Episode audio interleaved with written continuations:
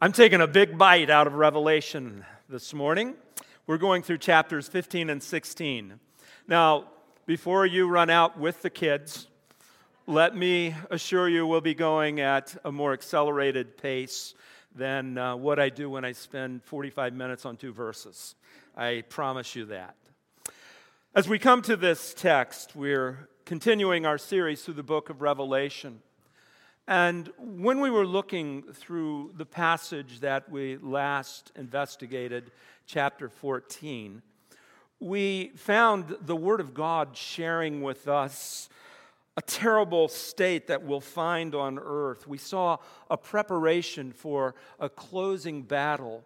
We found in this passage of Scripture some terrible things that lie ahead for the earth. And as we come to the 15th chapter, we come to the part of Revelation that discusses the final seven seals that God is going to visit upon the earth. Uh, just a moment. Um, Dan it did it again, so uh, I'll toss that to you. If you guys could just advance slides when I tell you to, I would appreciate it. Oh, there you go. I'll, I'll take it back. All right. That's my tech guy. He knows the stuff. At any rate, as, as we come to this text, we really see the culmination of God's wrath that's directed toward the earth. And there are many people that read passages of Scripture like this, and they walk away with this attitude of, wow, you know, why is God so wrathful? Why is God sharing in His Word destruction and horrors that are going to be visited upon the earth. Why in the world does a loving God do this to mankind? And you know what amazes me is the very people who often ask questions like that, who will say, How can a loving God do these things to human beings? They're the very people who also complain that when evil takes place on earth, God does nothing about it. They can't have it both ways. God is a loving God. God is a God of grace. God is a God of mercy and long suffering. But God is also a just God. And his wrath is the expression of his justice for the things that man has done in the way of sin that have long been done, but have been subject to his long suffering and his mercy. But now, as we come to this section of the book of Revelation, we find seven seals that, or excuse me, seven bowls that will be poured upon the earth. And the reason they're described as bowls is because they contain the very wrath of God. Now, as we've gone through Revelation, we've seen seven seals, we've seen seven trumpets, and now we are going to look at seven seals. As you know, the seventh seal were the seven trumpets, and the seventh trumpet are now the seven seals. And all of these are judgments that God visits upon the earth. But these seven seals really bring it to a head. As a matter of fact, what we find as we look into the scripture is this is the culmination of God's wrath visited upon the earth because of man's sin.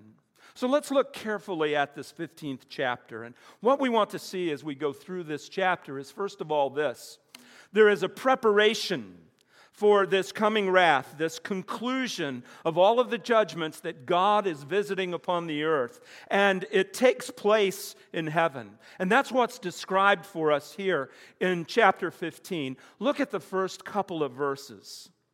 John shares, Then I saw another sign in heaven, great and amazing, seven angels with seven plagues, which are to last, or which are the last for with them the wrath of God is finished. This will be the culmination of the great tribulation period. And this will be the time when God really visits his wrath upon the earth in a unique way. Although the other plagues, the other judgments have been terrible, these will be the worst of the lot. And they're going to be poured out upon the earth because of the sin of man. Now, let's think about the context for this. We have had the works of the Antichrist described for us in some detail. We've seen the horrible things that he will do in blaspheming holy God, in persecuting and even murdering the followers of God. And now God is finally going to stop it. And the Antichrist, the false prophet, and all who have followed them will pay the price for their hatred toward God their disobedience toward God, and their brutality toward the people of God. This is God putting a stop to it. The scripture goes on to discuss in detail the heavenly scene. Look at the second verse. And as we come to that, we see, and I saw what appeared to be a sea of glass mingled with fire, and also those who had conquered the beast and its image and the number of its name, standing beside the sea of glass with harps of God in their hands. Now, what we find as we look at this heavenly scene are not only these angels who have the seven bowls, but we see a gathering of those who have been martyred during the tribulation, now standing in heaven. And I love the way this is framed in the scripture. It says they had conquered the beast. Now, some of you might look at that and say, well, now, wait a minute. You know, they were martyred, they were killed for their faith. How in the world can you say that they conquered the beast? And here's how they did not fall prey to his deception, they would not bend they would not accept the mark of the beast and become followers. They conquered by facing death and even receiving death, but now they stand victorious in heaven before the throne of God. And they are watching God bring retribution on the beast and on all of those who had persecuted them and murdered them for their faith. So they are indeed victors. You know, there are a lot of times where we look at events and we think, oh, this is not going well. This isn't going right at all. And from an earthly perspective, that's the way we see it. But you know, the beauty of God is that God transcends what we are able to observe and understand. He moves past that. And that's what we see here. Now, finally, these saints who have been martyred are standing in heaven and they know that God is getting ready to visit his wrath on those who have wronged them. They will watch the God of justice bring vengeance upon those who have harmed them. They will see the answer to the prayer that they gave in Revelation chapter 6 when they cried out, How long, O God? How long before you hold them accountable? They will watch their prayers answered. And that's what we find as we come to this part of the passage. Something else. When we look at this, we see great praise coming from heaven. The latter part of this second verse, through verse 4, shares with us praise that takes place. And, you know, as we look at this, we, we may feel a little conflicted because we know that what they're praising God for is visiting judgment upon the wicked. Look at the way it's framed here. These are the ones who had been conquered, and they're standing beside God on this sea of glass with harps of God in their hands. The image is they are worshiping and praising God for a, what is about to take place. You know, we cannot cherry pick the attributes of God that we worship and praise. We would all love to worship His mercy and His love and His goodness, and those are worthy of our worship. But God is also a God of justice and wrath. And we should be just as excited about worshiping those truths, those attributes of God. And that's what's going on in heaven because they finally have this perspective. They're seeing the God who is, the God who is just, the God who has wrath, and they are worshiping their hearts out because of who he is. Look at what they say, verse 3. And they sing the song of Moses. Now, there actually is recorded in Scripture the Song of Moses. You'll find it in Exodus chapter 15, and I would encourage you go back and read that when you have time this afternoon. But the Song of Moses was a song that was sung after deliverance from captors in Egypt, after God had swallowed up the Egyptian army as they were coming to decimate the children of Israel. So, here in heaven, it is fitting that these martyrers are now before the throne of God and they're singing praise to their deliverer. They experience the ultimate deliverance into the presence of God. But they are also going to see God judge those who are inhumane, who are terrible to them. That's the promise, that's the hope that Scripture holds forth. So, this song of Moses is a recognition of who God is, of his glory, of his strength, of his power. He is the defender of the people of God, he is the deliverer. That's what they praise him for as they stand before God in heaven. But notice something else in that third verse. In addition to the song of Moses, the scripture goes on to say that they are also singing the song of the Lamb. Now, who is the Lamb? Jesus, absolutely. We've seen him identified as such multiple times in the book of Revelation so far in our study. And you know what we find? There is praise that is directed toward the Lamb as well. The Lamb is responsible for bringing all of these judgments upon the earth. The amazing thing about the Lamb of God is this the Lamb of God died on the cross to take away the sins of the world. And he took upon himself the judgment that we deserve because of our sin. But for those who refuse to place their personal faith in the Lamb of God, they do not find him as Savior, they face him as judge. And that's what's going on here. It was the Lamb who was worthy to open the seals, that song we sang just before the message. It is the Lamb of God who is directing these judgments. He is responsible. And it is the Lamb of God who, at the conclusion of it, will return to earth and put his feet in Jerusalem and stand to establish his kingdom. This is the Lamb that we worship. And that's what the Word of God is reminding us of in this passage. And look at the words of this song, it's even included. Great and amazing are your deeds, O Lord God Almighty. Just and true are your ways, O King of nations. Here, God is, in the, in the person of Jesus Christ, is being worshiped for being great and amazing, beyond description.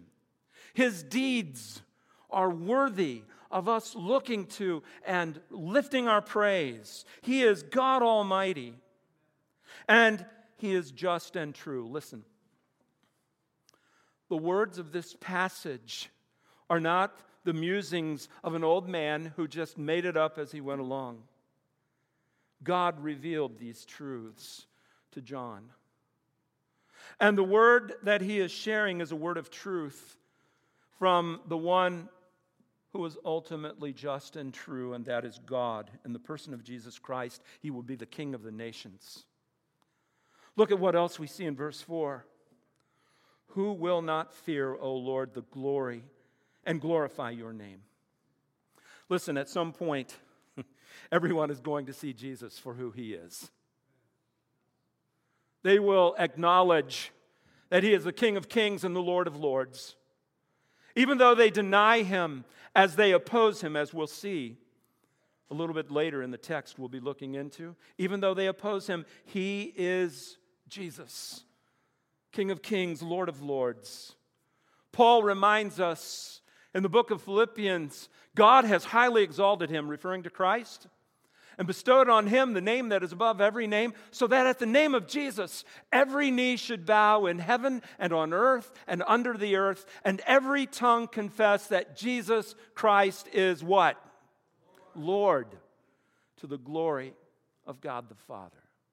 This is the Jesus of the book of Revelation, the same Jesus that is our Savior, the same Jesus who is coming again and will establish his kingdom on earth. And all of heaven recognizes that and sings praise, and it's recorded for us right here in this passage of Scripture. Look at what he goes on to say For you alone are holy, all nations will come and worship you, for your righteous acts have been revealed. This is righteous what Christ is doing in dealing with the sin of the Antichrist and the false prophet and all of those who have been in league with him, promoting wickedness, advancing the agenda of Satan. They are now being called into account. And then we come to the next part of this passage. Chapter 15 goes on to talk about this preparation.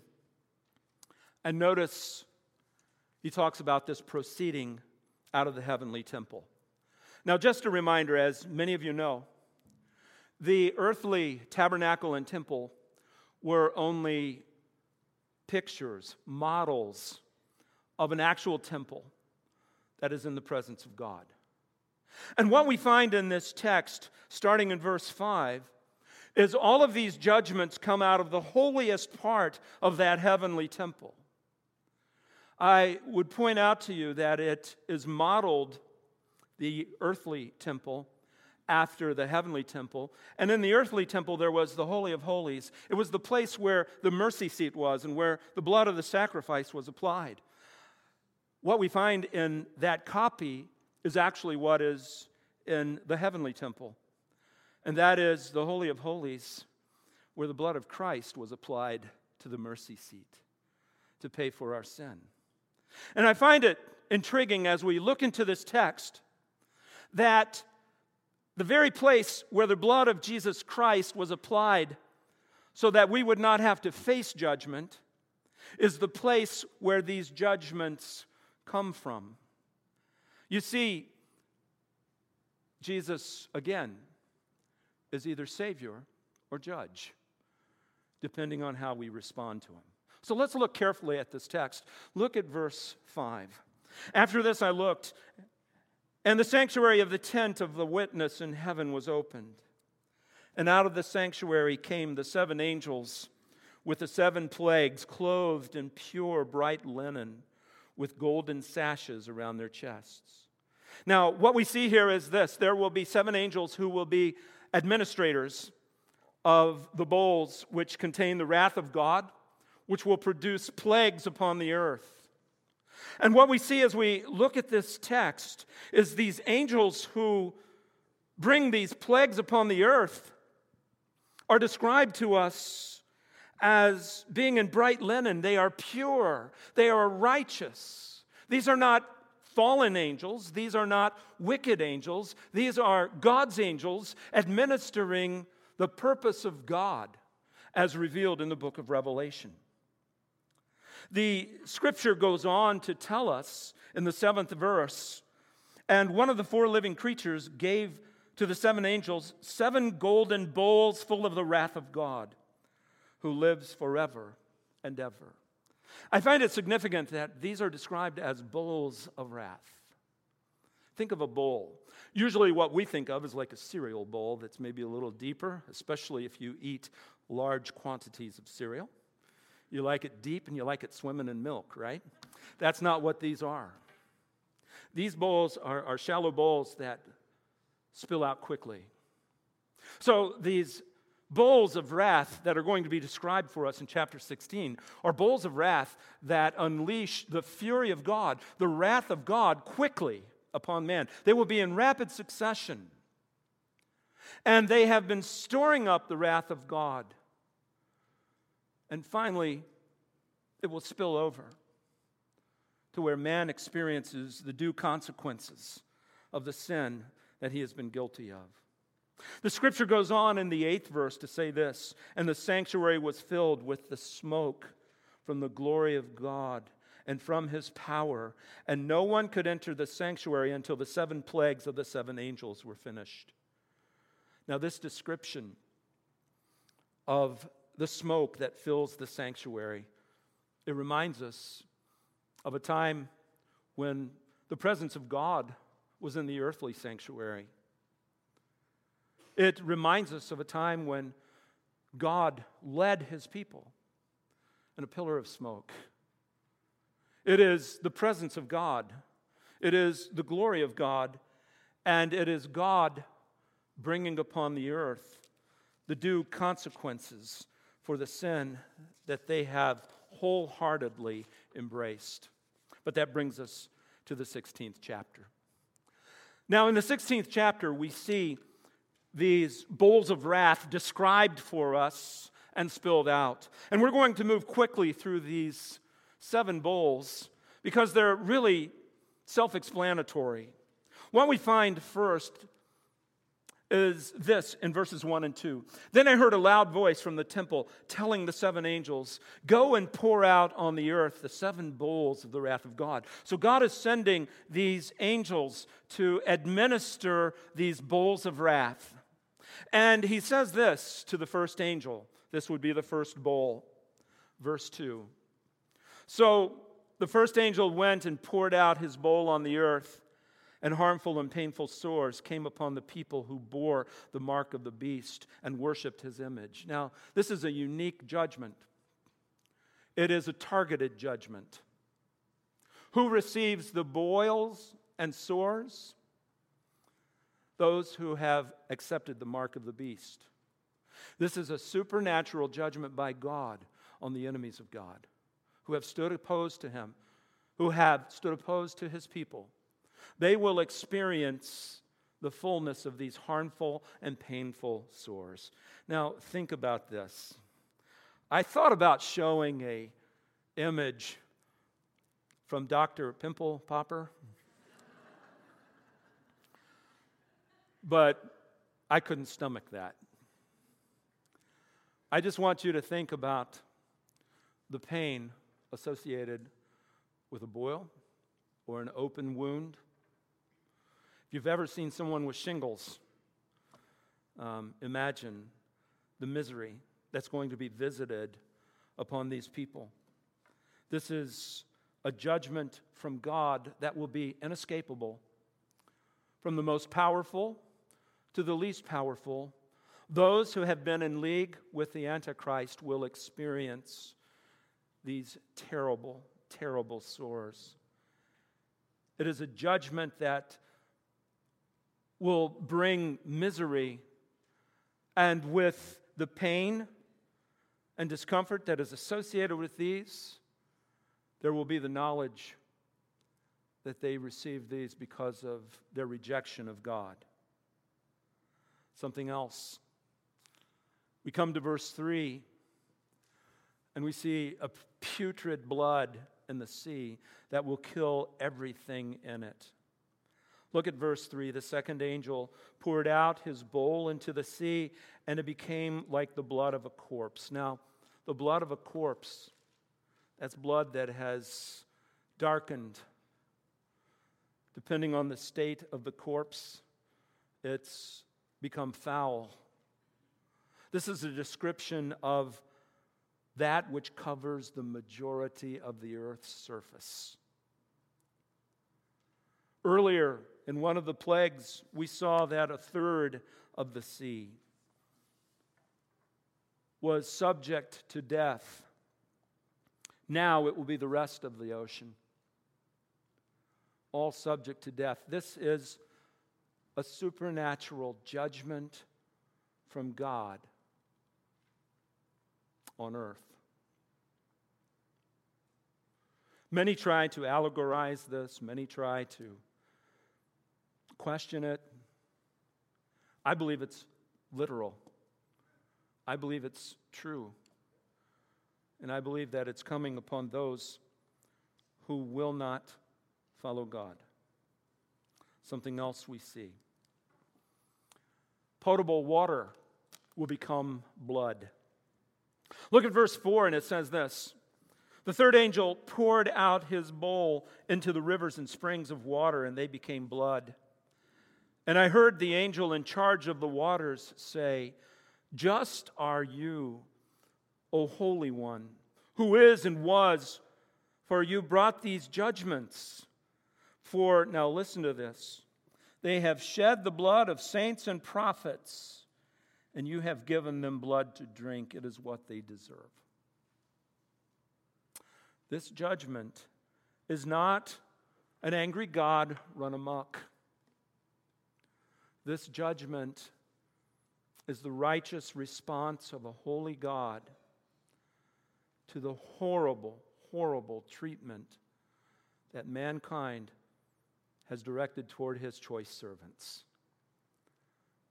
They were responsible for the blood of the martyrs and prophets. So, if they were bloodthirsty, they must now drink blood. That's the judgment. It's a terrible judgment. So I want you to think about the condition so far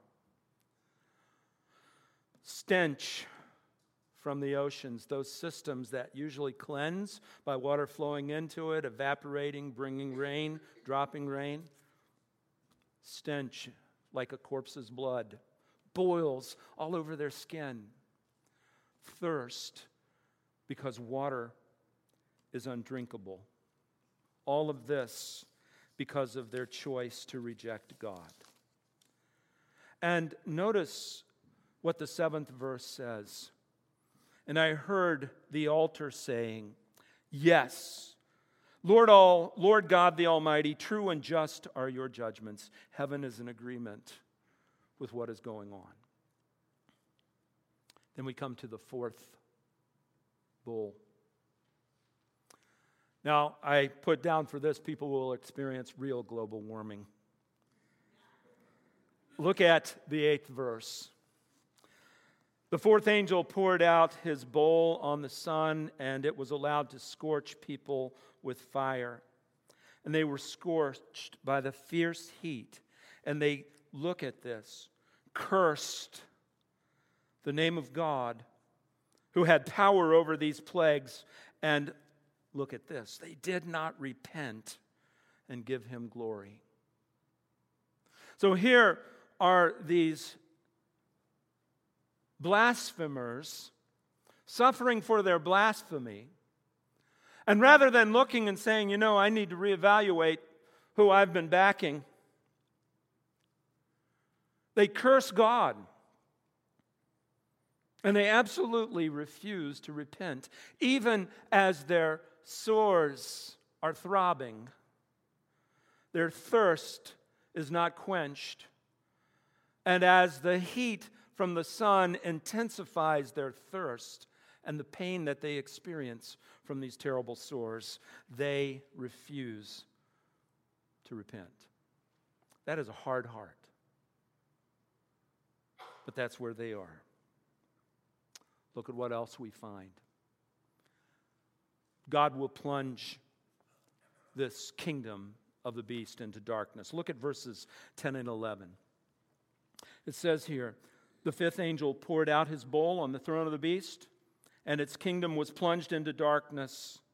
And the people gnawed at their tongues in anguish and cursed the God of heaven for their pain and sores, and they did not repent of their deeds. Repeated again is this response of refusal to repent and this cursing of God because not only do they have this intense heat, but it is now in intense darkness. So their suffering is unimaginable. No one has experienced suffering like this. Then we come to the next part of the passage, and that is a path toward Armageddon is described for us, starting at verse 12. And let's read this together. It says, The sixth angel poured out his bowl on the great river Euphrates. Now, many of you know that Euphrates is that river that is between Iraq and Iran. And it says here that its waters dried up to prepare the way for the kings of the east. Now, a lot of speculation has been given as to who the kings of the east are. And you read any five commentaries, and you'll get 12 different interpretations of what that might be. I'm not going to identify it. We know that there will be a gathering army against the people of God and against God. And I'm going to leave it there. But then it goes on in the 13th verse and it says this And I saw coming out of the mouth of the dragon. Now, who is the dragon? Satan. And I saw coming out of the mouth of the dragon, and out of the mouth of the beast, and out of the mouth of the false prophet, three unclean spirits like frogs. Now, these unclean spirits are demons. And so there is a spiritual dynamic to what's going on here. These demons are going to go out and they are going to further deceive the followers of the Antichrist, the false prophet, and Satan. Because the text goes on to say in verse 14, and they are demonic spirits performing signs who go abroad to the kings of the world to assemble them for battle on the great day of God Almighty. Now, there is a battle. It is called the Battle of Armageddon. How many have heard the term Armageddon before? We hear it applied to Snowmageddon. Um, we, will hear, hear it applied to a lot of different things that aren't significant. Um, folks, this will be significant. This mustering of troops is a demonic deception that many countries will buy into. And they will think that they are actually capable of standing against the returning Christ who will come to establish his kingdom on earth. In their foolishness and pride, their goal is to stop the purpose and the plan of God.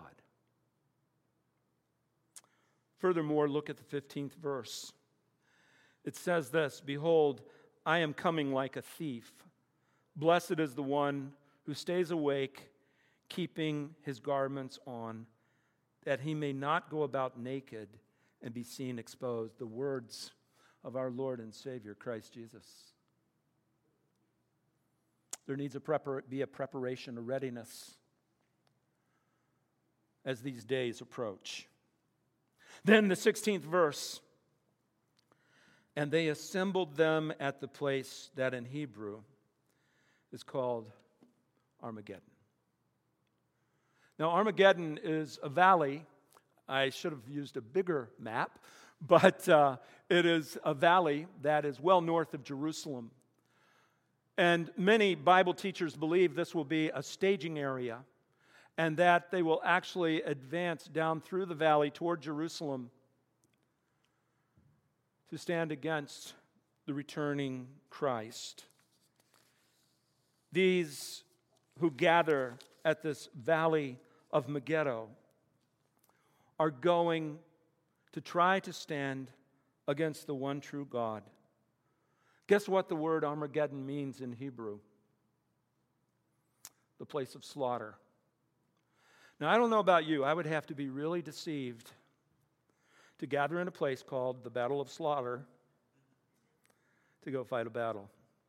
But that is the level of their deception. They go to stand against the Lord. Final part of this passage.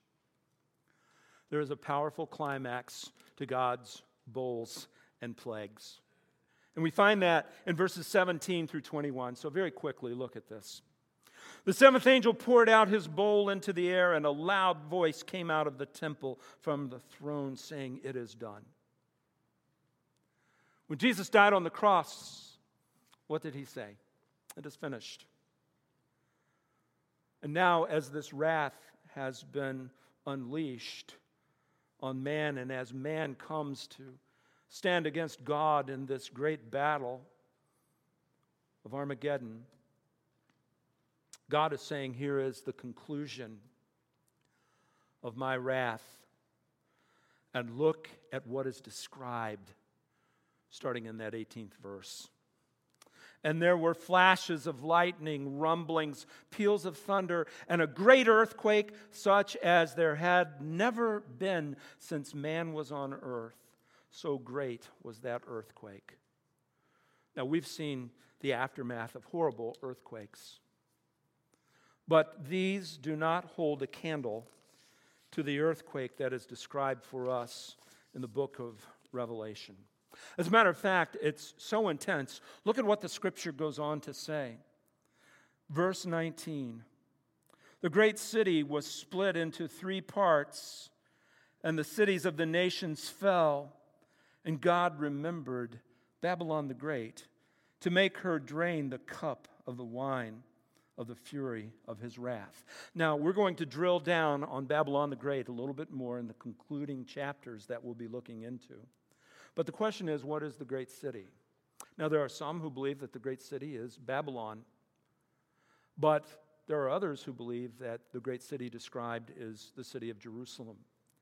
Zechariah said the following in his prophecy On that day, his feet shall stand on the Mount of Olives that lies before Jerusalem on the east, and the Mount of Olives will be split into two from east to west by a very wide valley so that one half of the mount shall move northward and the other half southward. Apparently, there is a large earthquake that happens when Christ returns, and that's the context of what we're looking into in this very passage of Scripture. And so here's the image you have blasphemers and wicked people assembled, moving toward Jerusalem. You have Christ returning, touching his feet on the Mount of Olives the Mount of Olives splits and the city of Jerusalem breaks into three pieces from an earthquake. And by the way, when you look at the fault lines globally, if you start a chain reaction of earthquakes, this is very plausible. Look at what else we find. The scripture goes on to describe not just a local cataclysm that will take place. But it talks about a global cataclysm. Because verse 20 goes on to say this every island fled away, and no mountains were to be found. So, islands swamped. What happens when you have an earthquake in the ocean? Tsunami. Islands disappear. Mountains were formed by the earth's crust pushing up. You have an earthquake, and the Earth's crust goes back down as those tectonic plates shift. Complete global change as a result of the judgment of God. And as if all of that is not enough, look at verse 21. And great hailstones about 100 pounds each, fell from heaven on the people. So here is the culmination of God's wrath, and finally, man's going to turn around and respond, right? Wrong. It says, and they cursed God for the plague of hail because the plague was so severe. Why does God's word include a passage like this in the eternal Word of God. These passages are placed into Scripture to give us an accurate picture of God. In this case, it is focusing on the justice of God, the almighty power of God, I don't know about you, but after reading a passage like this, I would never refer to God as the man upstairs.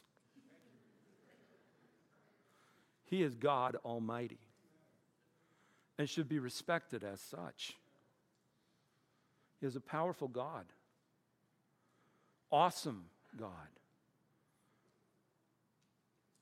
And we as human beings have a responsibility to wrap our brains around who God is to the best of our ability with the revelation He's given us.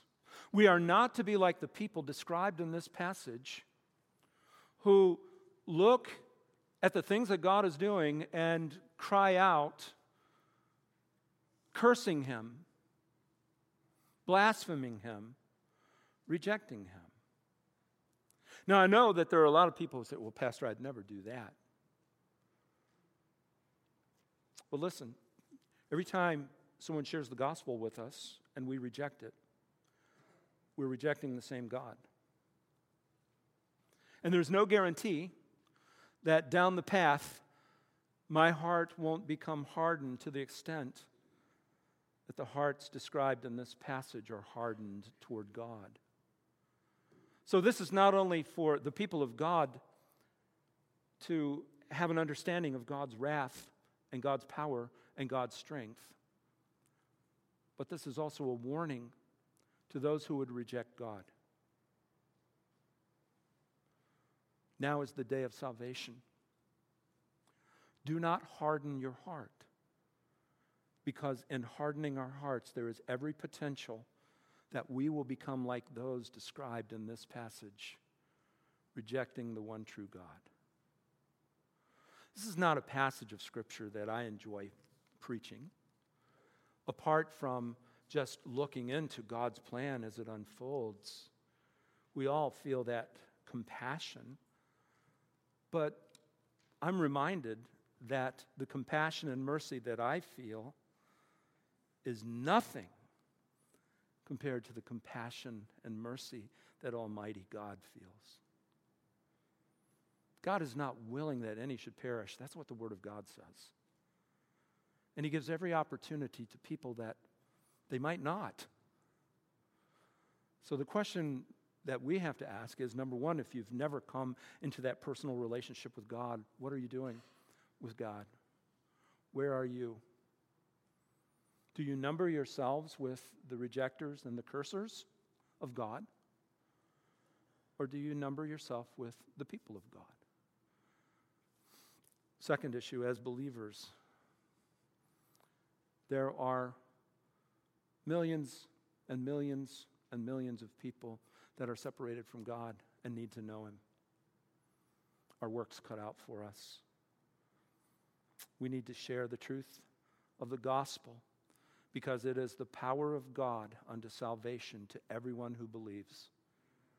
So be about the business of sharing the truth of God to move people to turn to Jesus and embrace Him as their Savior. Let's pray. Heavenly Father, thank you for this text. It is a hard text to look through, but it is not complicated to understand. You lay it out for us. Lord, my prayer is that if there is one this morning who does not know you, let them no longer harden their heart, but let them turn to you, finding Jesus as Savior that they might not face him as judge. And Heavenly Father, we pray that we would be about the business of sharing the gospel. You have called us to this. May we be faithful witnesses, I pray. In Jesus' name, amen.